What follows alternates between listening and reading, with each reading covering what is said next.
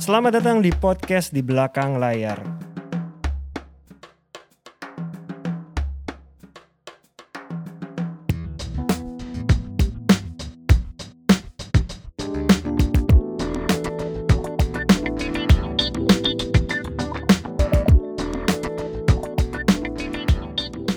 Halo teman-teman pendengar podcast di belakang layar.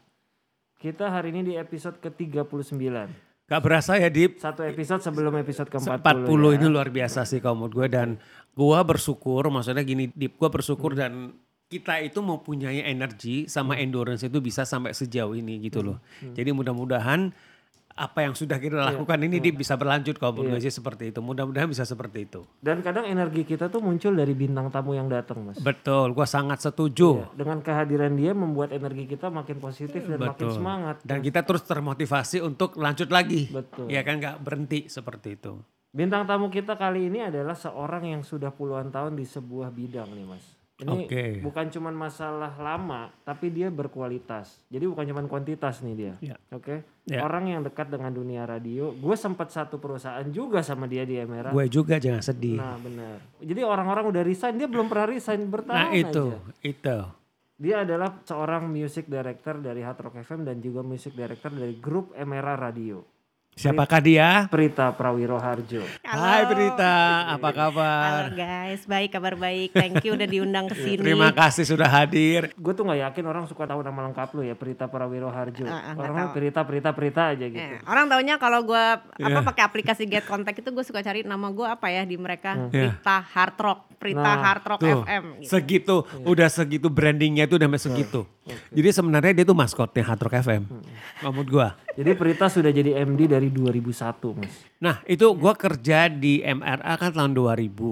Jadi waktu gua masuk itu dia udah ada. Nah Nah tadi gua ketemu dia lagi kan. Gak berubah tuh mukanya. benar. Gila kan. 20 tahun Nah. mukanya gila emang. Gak berubah, bentuk badannya juga gak berubah. Kayak gitu aja kayak gitu. Alhamdulillah. Iya kan? 20 tahun sebagai MD radio dan Iya. ternyata lu belum bosen ya Prit ya? Bukannya belum bosen, enggak bosen ya. Nggak bosen ya? Iya. Apa yang bikin lu gak bosen sebagai MD? Karena mungkin ya kayaknya klise ya kalau gue bilang itu passion gue, tapi itu benar bahwa waktu gue kecil itu salah satu cita-cita gue selain menjadi penulis buku adalah bekerja di radio dan bukan sebagai penyiar tapi sebagai music director. Itu gue udah tahu sejak gue SMP. Apa yang bikin lu itu suka dengan musik? Kecintaan lu dengan musik itu terbentuknya sejak kapan sih, Prit? Mungkin terbentuknya sejak gue masih kecil banget ya. Gue sebelum SD mungkin karena orang tua gue dulu juga suka dengerin musik. Oh, iya. Eh, jadi gue ikutan dengerin musik mereka. Iya. Terus ketika gue SD, gue juga sudah mulai mendengarkan radio. Eh ketuk ya kecil-kecil tua dengerin radio. Oke. Terus gue gue tuh zaman dulu gue suka minta beliin sama orang tua gue kalau nggak buku buku cerita itu pasti kaset. Kaset. Zaman dulu masih kaset Oke. gitu. Jadi gue koleksi kaset itu udah lama banget dari mungkin gue SD kali ya gitu. Dan nah tapi yang disukai oleh orang tua gue nggak semuanya juga gue suka. Gue udah bisa pilih-pilih tuh ketika Hmm. bokap gue almarhum akhirnya sukanya sama jazz yang kayak Selena Jones gitu. Nah gue kecil tuh gue lebih suka dengerin kayak George Benson kayak gitu. Oke.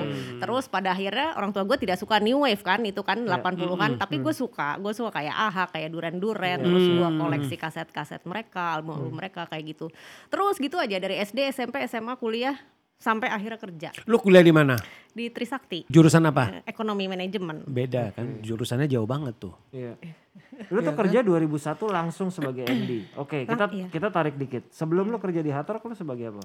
Kerjaan nggak pertama pernah lu. kerja gue nggak pernah kerja full time di mana-mana jadi gue cuman pernah sebelum di Hard Rock FM itu gue cuman pernah magang magang di sebuah yayasan namanya Yayasan Seni Rupa Indonesia. Itu Gua pernah dengar. ya itu ngurus-ngurus kayak exhibition gitu lukisan. Itu juga gue kerja di situ karena waktu itu eh, nyokap gue pernah kerja di sana terus dibilang kamu daripada nggak ngapa-ngapain magang sini aja yuk gitu digaji. Prit, waktu lu kerja di Hard Rock jadi MD 2001, masih kuliah tuh udah selesai kuliahnya?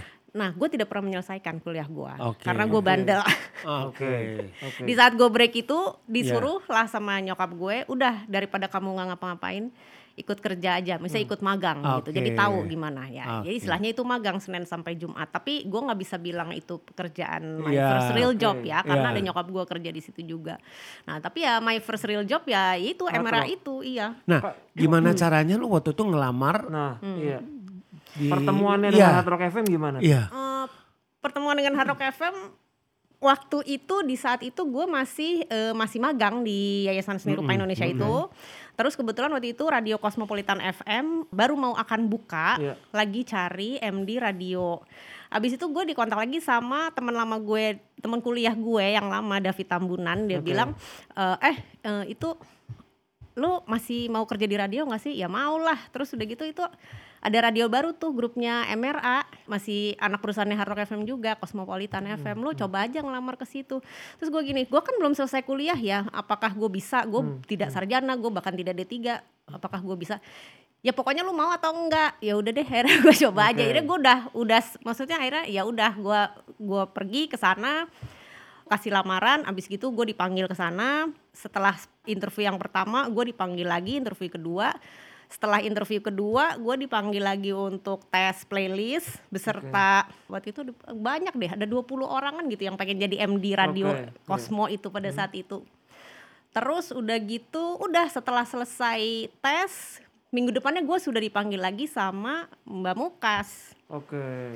dipanggil lagi sama Mbak Mukas terus dia bilang saya udah lihat tuh hasil tes kamu gitu cuman kamu kayaknya kemudaan ya kalau buat Cosmo gitu umur kamu berapa sih saya umur saya 25 gitu gue bilang Jadi lu ngelamar buat Cosmo memang buat ya? Cosmo Oke. kan Hard Rock nggak pernah buka lowongan secara terbuka pasti dia Oke, ngambil dari iya. internal Iya, dulu kalau iya. ada Oke. Terus? Terus dia bilang ini kebetulan eh, Hard Rock FM nih lagi cari MD nih karena MD-nya yang sekarang mau tur tiga kota sama Sheila on Seven Iya. gitu.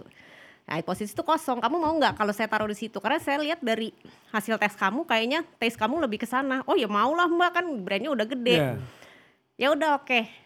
Oh, besok kamu ketemu Mas Saryo ya Oh, iya. Wijanarko Ah, almarhum ya udah Eh, udah habis itu ketemu besoknya tuh Mas Saryo terus udah langsung di hire nah tapi habis itu kan waktu itu ada grup MD sebelum gue ya Sly Iya. Eh, abis itu udah gue diajarin banyak banget sama slide abis itu dia bilang kita nih Cosmo belum dapat dapat nih MD-nya sedangkan ini udah harus jalan tanpa menyiar musiknya ini udah harus jalan kan gue udah lihat juga ya hasil tes lo sebenarnya lo bisa juga sih di situ lo kerjain dua ya sekaligus gitu Jadi lu kerjain dua? Jadi di awal kerjain dua.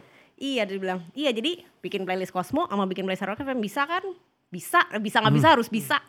Ya udah, ya udah gitu. Jadi selama kira-kira ya satu dua bulan lah, gue ngerjain dua sampai akhirnya dapet MD-nya Cosmopolitan FM yang pertama yaitu Abram Oh, Martono oke. gitu. Iya, iya, iya, iya. Abram habis itu Eko ya. Ya, Nah, Oke. gitu. Jadi tadi kan lu nih biar orang tahu nih, proses interview sebagai musik director. Oh iya. Lo kalau dua kali interview pertama masih ngobrol biasa aja ya, belum berhubungan ke musik, udah belum? Yang pertama belum, kan kan sama HRD Oh, dulu deh. Iya, HRD. iya. Oke, yang kedua ng- apa?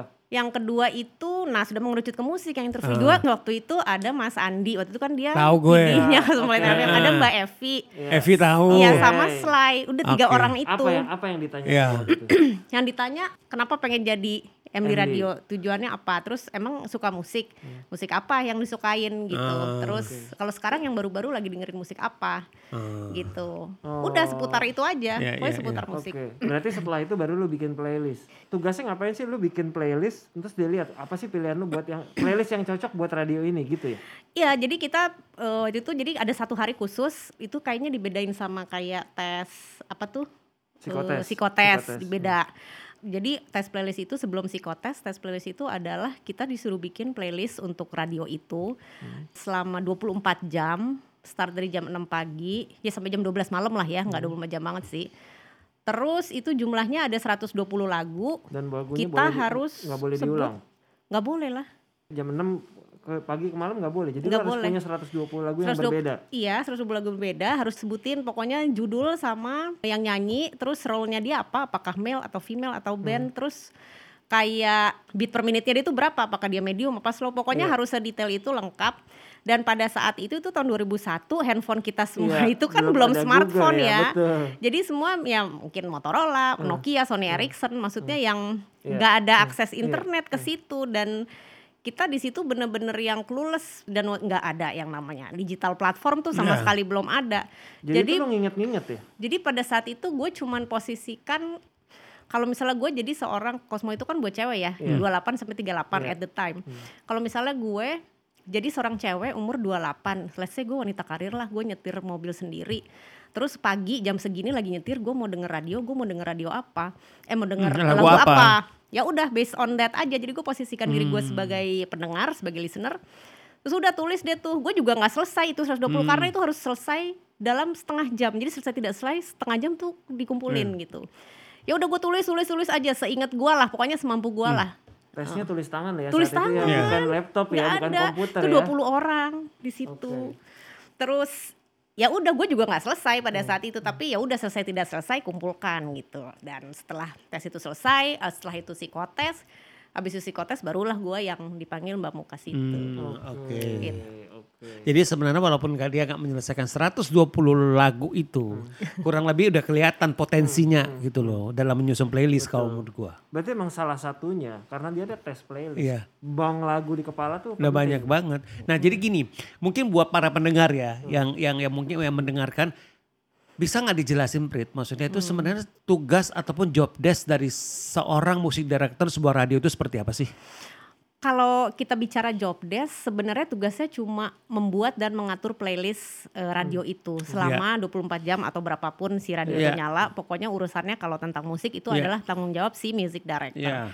ya udah kita cuman kerjanya bikin playlist aja sih bikin playlist. Tapi zaman sekarang itu sebenarnya dipermudah ya. dibanding zaman dulu. Kalau Iya. zaman dulu kita masih bisa idealis. Zaman sekarang kita udah sama sekali tuh nggak bisa idealis. Karena kan semua berpatokan sama isi Survei- Nielsen Iya, survei terus ada survei. survei internal juga terus ada survei digital Iya. juga sekarang terus kita juga masih harus eh, dengerin kompetitor-kompetitor kita yang jumlah pendengarnya di atas Iya. kita mau nggak mau harus loh Iya. gitu jadi jadi intinya sekarang sudah bisa gue bilang nyaris tidak ada radio yang hits maker lagi seperti zaman dulu tapi semuanya tuh player ya? hits player gitu jadi kalau misalnya mungkin lo denger switching dari satu radio ke radio lain lo pasti lo pasti suka lagunya lo pasti tahu lagunya pasti kenal lagunya ya karena itu sudah terbukti memang di survei Iya. memang pada saat ini hanya itu yang layak diputar di radio untuk mendapatkan rating yang tinggi di AC Nielsen kayak gitu Oke. Nah, lu dalam menyusun playlist itu, dalam berarti itu lu nyusun playlist itu per hari, per minggu atau seperti apa? Kalau gue, gue per per tiga hari gue bikin, tapi sebenarnya yang gue kerjakan itu adalah untuk job desk gue per dua minggu sekarang, di Oh, setelah pandemi iya, ya, Iya, iya. setelah pandemi. Dan itu sekarang kita bikin playlistnya udah nggak manual masukin satu-satu karena kan kita udah dengan si software sekarang Iya. itu ya. RCS Selector itu kita ada rumus. Iya. Jadi pertama kita udah bikin tuh rumus-rumus itu Oke. mau masukin lagu apa, genre apa, role-nya mau berapa, Di jam berapa? durasi jam berapa, terus durasi eh eh, heavy rotation atau enggak, gitu kita udah atur. Jadi kita udah pilih-pilihin tuh beberapa Jadi- lagunya. Jadi ada lagu yang nggak boleh berulang setiap berapa jam. Iya, gitu. Iya. iya. Tapi ada lagu yang heavy rotation. Ada, nah yang heavy rotation itu memang kita harus masukin manual karena dia tidak belum bisa membaca itu, Oh, kayak oke, gitu. oke. Lebih mudah sekarang sebenarnya kalau udah paham softwarenya. Tapi lu sebagai kalau zaman dulu gue tahun 2000-an awal tuh pasti kan MD-MD ada pasti ada sisi idealis pengen mengeluarkan satu yang lu temuin ini lagu pasti enak banget buat di radio gue. Itu boleh nggak sih? Lu mau atau possible nggak sih nyelipin satu lagu gitu? Kalau sekarang kita bicara sekarang ya. Iya, kalau sekarang. kalau sekarang di weekdays enggak, tapi di weekend dari manajemen gue sih dikasih kebebasan untuk ya muterin yang semi-semi idealis gue iya. zaman dulu yang pernah Iya. kita pasang juga yang hanya Iya. hard rock FM yang pasang Iya, gitu iya. misalnya.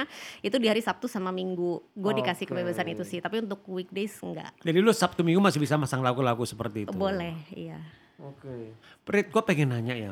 Lu kan udah kurang lebih udah 20 tahun ya Iya. menjadi Nah. musik director.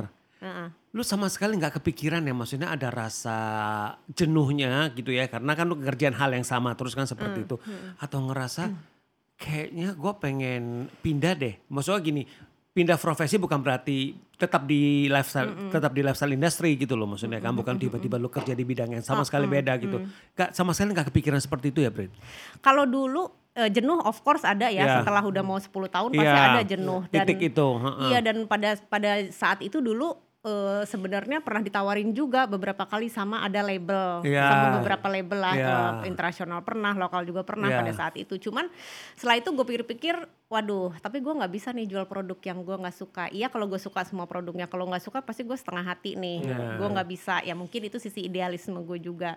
Jadi intinya mungkin kalau di misalnya istilahnya gue harus menjual produk atau gue di kayaknya di bidang marketing atau markom tapi gue harus menjual suatu produk yang gue Iya. nggak suka tuh gue agak sulit tuh jadi ya itu akhirnya yang membuat gue bertahan tapi di samping itu eh, waktu itu kan gue punya side job sebagai penulis juga kan gue kontributor Oh. buat free magazine iya, selama iya. tujuh tahun Iya, iya. gitu jadi gue gue punya eh, rubrik sendiri gue review buku album musik sama film. Nah tiga itu sebenarnya gue suka tuh, gue suka baca buku, gue suka nonton film. Iya. Terus ya kalau dengerin musik udahlah ya udah Iya. hari-hari. Iya. Nah itu selama tujuh tahun. Jadi ya sebenarnya yang membuat gue balance dan membuat gue tidak jenuh juga, maksudnya bisa mengatasi kejenuhannya itu adalah ya gue harus ada aktivitas lain Iya. atau pekerjaan Iya. lain yang tidak ada hubungannya juga dengan musik gitu. Lu sekarang masih nulis gak? Sekarang masih nulis tapi buku sih sekarang kalau Apa? sekarang. Lagi menulis buku apa? Kalau sekarang, kalau yang terakhir itu gue baru kolaborasi Iya. sama 12 penulis lainnya. Iya. Tapi temanya itu genre itu tentang thriller itu gue pertama kali Oke. nulis kolaborasi. Itu akan keluar di bulan ini, Iya. bulan Juni. Nextnya sih masih gue masih kepengen nulis ada novel, gue masih pengen nulis novel lagi sih sebelumnya kan, Kan gue udah pernah Rahasia nulis Renjana ya? tiga. Iya Rahasia Renjana itu Iya. kumpulan cerpen pertama gue. Iya. Terus kedua 15 tahun itu novel pertama gue. Terus ketiga ada namanya Cinta di Akhir Hujan itu kolaborasi gue sama satu penulis lainnya juga. Oke. Oke. Eh, ya pokok tapi kalau nulis sih gue masih akan selalu pengen sih. Ya itu mungkin sisi lain Sisi Prita lain dari supaya, seorang Prita. supaya nggak bosen benar-benar ngurusin. Jadi itu. Karena sesuka-sukanya sama musik setiap hari pasti lo Iya. ada rasa jenuh mah pasti ada kadang muncul ya Iya. gitu. Iya. Ini kan kalau MD yang gue tahu adalah apakah MD punya tingkatan jabatan? Maksudnya gini, kalau lu dari produser biasanya ke PD Ya. gitu kan, Mm-mm. atau misalnya ke station manager Iya. gitu. Nah kalau di kalau lu MD ke atas gimana, Prit? Kalau MD ya pilihannya hanya menjadi grup MD abis gitu udah sih kecuali dia mau Udah ya. pindah haluan ke eh, soalnya kan kalau MD itu sebenarnya dia sejajarnya sama asisten PD Iya, kan. Iya. iya. Nah, abis jadi grup MD ya udah cuman sampai situ aja. Oke. Kecuali kalau misalnya lo dari MD tapi lo mau pindah juga menjadi PD, PD, gitu bisa. bisa sebenarnya Iya, kan? bisa. Nah bicara sama tentang grup MD, Iya. lu tadi kan bilang lu pasti pengennya yang lu suka doang. Gue tahu Prita tuh udah identik dengan Hard Rock FM Iya. banget. Lagunya Hard Rock FM ya Prita, Cerita. banget. heeh. Ketika lu jadi grup MD, lu ngurusin radio lain yang mungkin lagunya nggak lu suka. Apa yang lu lakukan biasanya begitu? Nah, bahkan sekarang kalau bicara nowadays ya di Hard Rock FM Iya. sendiri itu mungkin 80% itu bukan lagu yang gue suka kalau weekdays, Oke, lagu karena- selera pasar Iya, itu iya, bukan. iya. Jadi udah biasa sih sebenarnya. Mungkin Oh. karena bertahun-tahun juga menghadapi itu terus setelah itu di Hard Rock FM sendiri sudah sama sekali tidak bisa idealis kecuali untuk yang Sabtu Minggu itu. Iya. Oke. Eh, jadi kalau untuk kayak radio lain yang berada di bawah MRA juga, ya iya. gue sih menyesuaikan aja. Tapi tapi bisa, maksudnya gue bisa mendengarkan. Bukannya tidak suka sih, bisa mendengarkan gitu.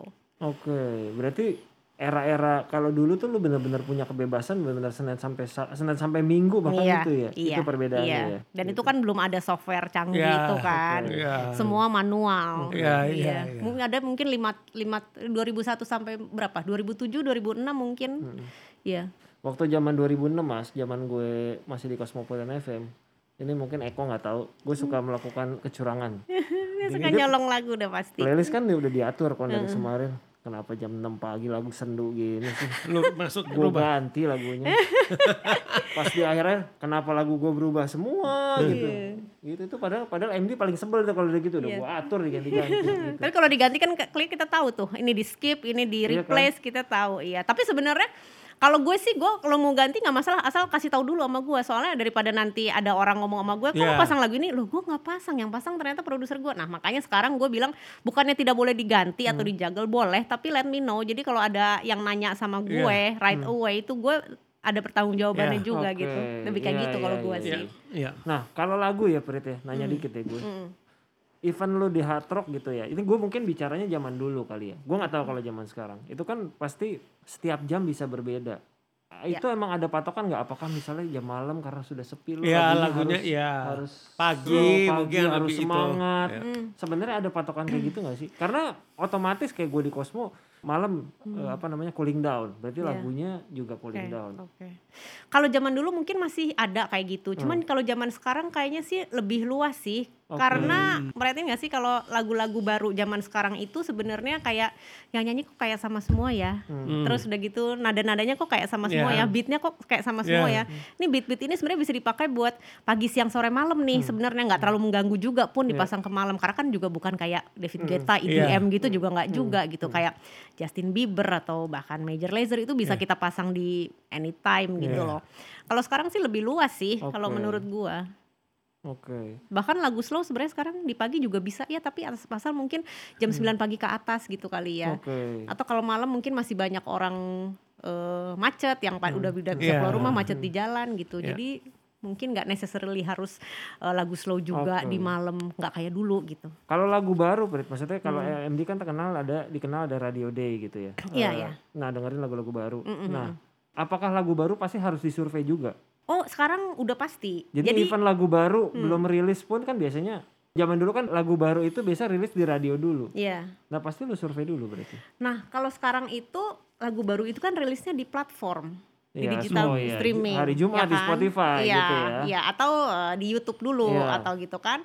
Nah, sebenarnya kalau kita di hari lagu itu rilis, kita udah survei juga tuh, kita lihat digital streamingnya berapa, kayak di YouTube-nya tuh udah berapa view. Oke. Terus udah gitu kita bikin survei internal juga gitu karena kita kalau di Amerika kita punya eh, kebijakan kalau misalnya artisnya nggak yang gede-gede banget nih kayak misalnya Justin Bieber, terus kayak The Weeknd, kayak Taylor Swift, kayak Selena Gomez. Kalau nggak senama-nama segede-gede itu untuk artis luarnya, kita punya polisi minimal harus 30 juta view dulu di YouTube baru kita puter. Jadi lagunya jadi dulu baru Iya. diputer. Mm-mm. Oke, jadi nggak? Gitu. Iya kalau zaman dulu kan lagu baru grass langsung radio dulu. Iya. Sekarang jadi tidak lagi jadi patokan pertama. Udah Tidak, beda. tidak. Ya sekarang parameternya udah beda sih. Iya. Oke, Terus kalau untuk musisi lokalnya, kalau bukan nama-nama yang gede-gede Iya. banget yang minimal satu juta view dulu lah. Baru gitu. diputar. Di YouTube, iya di YouTube ya, Iya. bukan di YouTube berarti, platform iya. musik. Tapi radio day itu masih tetap ada.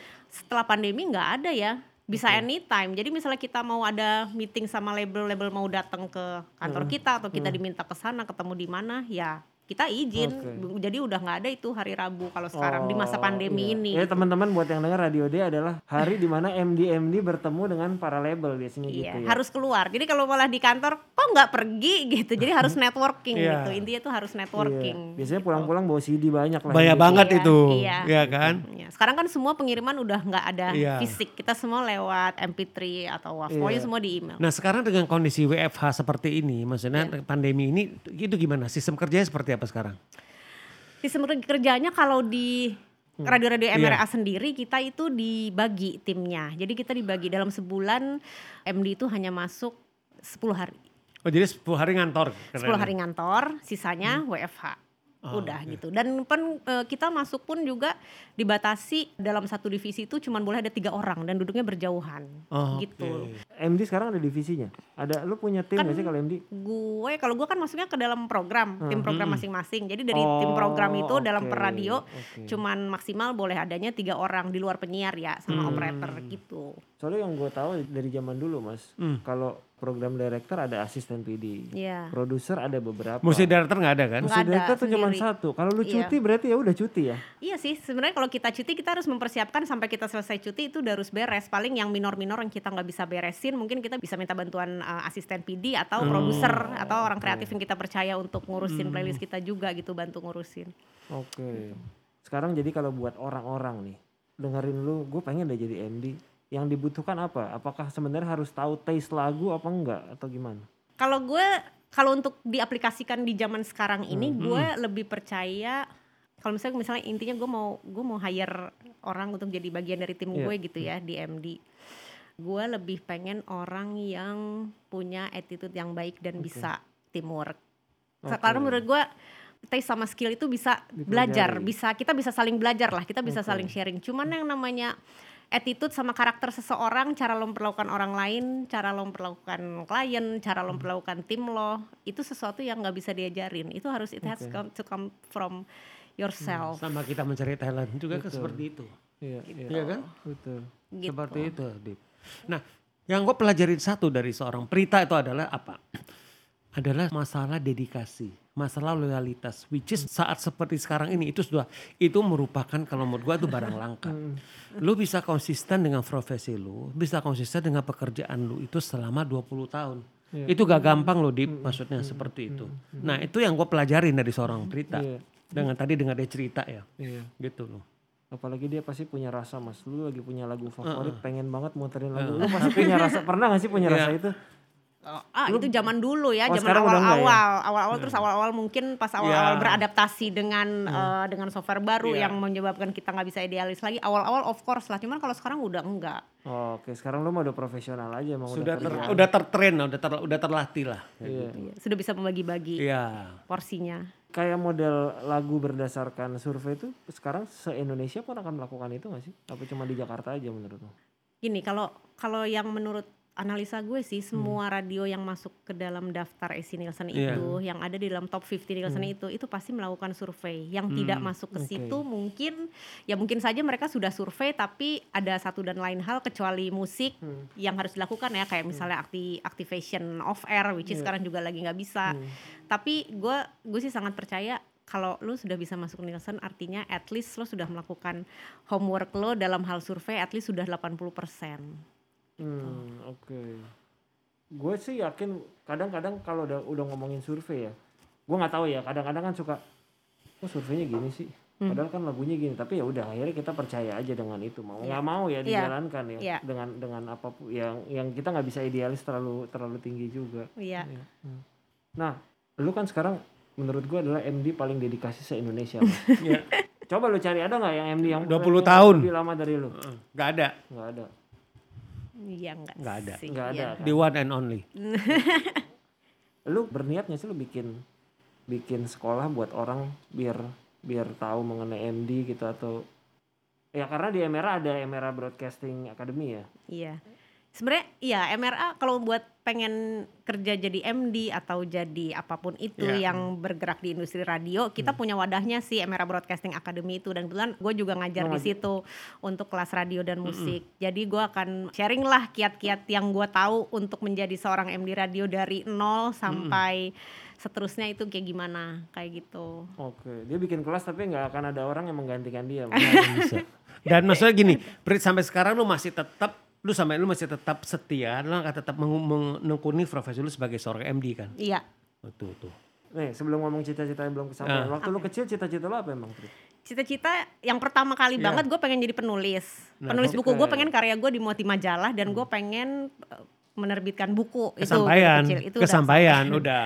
itu udah kesampaian. Em, yang kedua ya gue pengen kerja di radio tapi jadi music director spesifik gue nggak pengen jadi penyiar atau orang di depan layar. Jadi dia itu apa? Law of attraction. Dari kecil udah pikiran seperti itu kan? Iya, udah. dapat dia. emang udah lu sebut ya Iya, udah cita-cita. Udah selalu cita-cita. tersebut. Di doa-doa gue Tuhan saya pengen jadi saya Nah, pengen banget itu. dong kerja di radio gitu.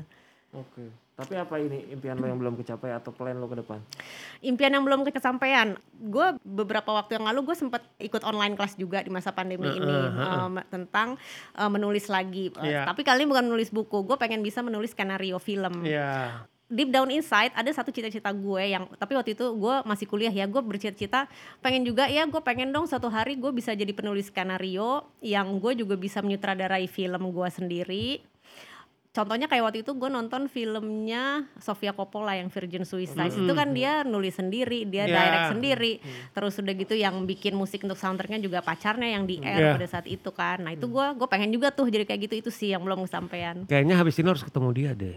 iya harus ketemu dia, Dip. iya Iya kan? berhubung di manajemen gue ada Makanya, beberapa penulis makanya. ya Udah deh. satu lagi Jadi sebenarnya ah, tujuan mengundang Prita hari ini setelah dia ngomong itu ternyata ada Iya. ide lagi buat nge-approach ya untuk sebenarnya untuk lo membantu dia mewujudkan mimpi dia yang selanjutnya. Seperti itu. betul betul kayaknya perlu kita ngobrol di sini oh alhamdulillah Iya itu. baik Oke, sebenarnya sih gue lebih ke penasaran terakhir adalah kira-kira lu akan kebayang gak sih 10 tahun ke depan apakah lu masih sebagai musik director apa enggak? 10 tahun ke depan itu berarti gue umur berapa 55, 55. ya ya alhamdulillah misalnya gue masih diberi kesehatan dan kesempatan di dunia ini ya gue rasa gue masih ya gue bercita memang kalau untuk eh, main job gue akan pensiun di MRA Oke. nah tapi gue tidak membuka tidak membuka kemungkinan maksud gue gue selalu membuka kemungkinan bahwa gue akan selalu mempunyai pekerjaan sampingan yang tidak ada hubungannya dengan musik ya contohnya kayak itu lagi kayak mungkin Nulis. Kalau gua ngelihat sih gini, di 10 tahun ke depan dia kayaknya udah direct film. amin amin udah nulis amin skenario buat film Jadi dia pada saat Amin, umur amin. 55 dia kan pensiun di MRA kan. Dia memulai direct film pertama Iya, dia. udah di bawah di bawah manajemen lo. amin amin Prita terima kasih banyak Terima kasih Terima kasih waktunya. Dipa Sulung. Terima kasih. mendapatkan ilmu mengenai musik director. Betul. Gue tuh dulu sempat punya cita-cita juga soalnya Prit. Pengen kerja di musik director tapi merasa itu kadang-kadang suka merasa ah gue masa sih gue punya taste musik yang bagus. Kadang-kadang suka kayak gitu kan. Iya. Yang orang merasa ah ntar musik gue nggak ini gitu ya. Tapi ya sudah lah ya udah akhirnya jalannya udah beda Akhirnya sih. jalannya Ya, malah ke sini. iya. Iya. Terima kasih semoga apa yang disampaikan Prita dapat inspirasi buat teman-teman dan semoga kita dapat musik director baru setelah ini siapa tahu. Siapa tahu ya betul. Amin, Karena amin. karena harus ada Prita-Prita lagi berikutnya. Harus ada regenerasi lah ya. Ya, Iya. ya mungkin teman-teman yang setelah mendengarkan episode kali ini terinspirasi untuk- dan termotivasi untuk menjadi musik director seperti itu.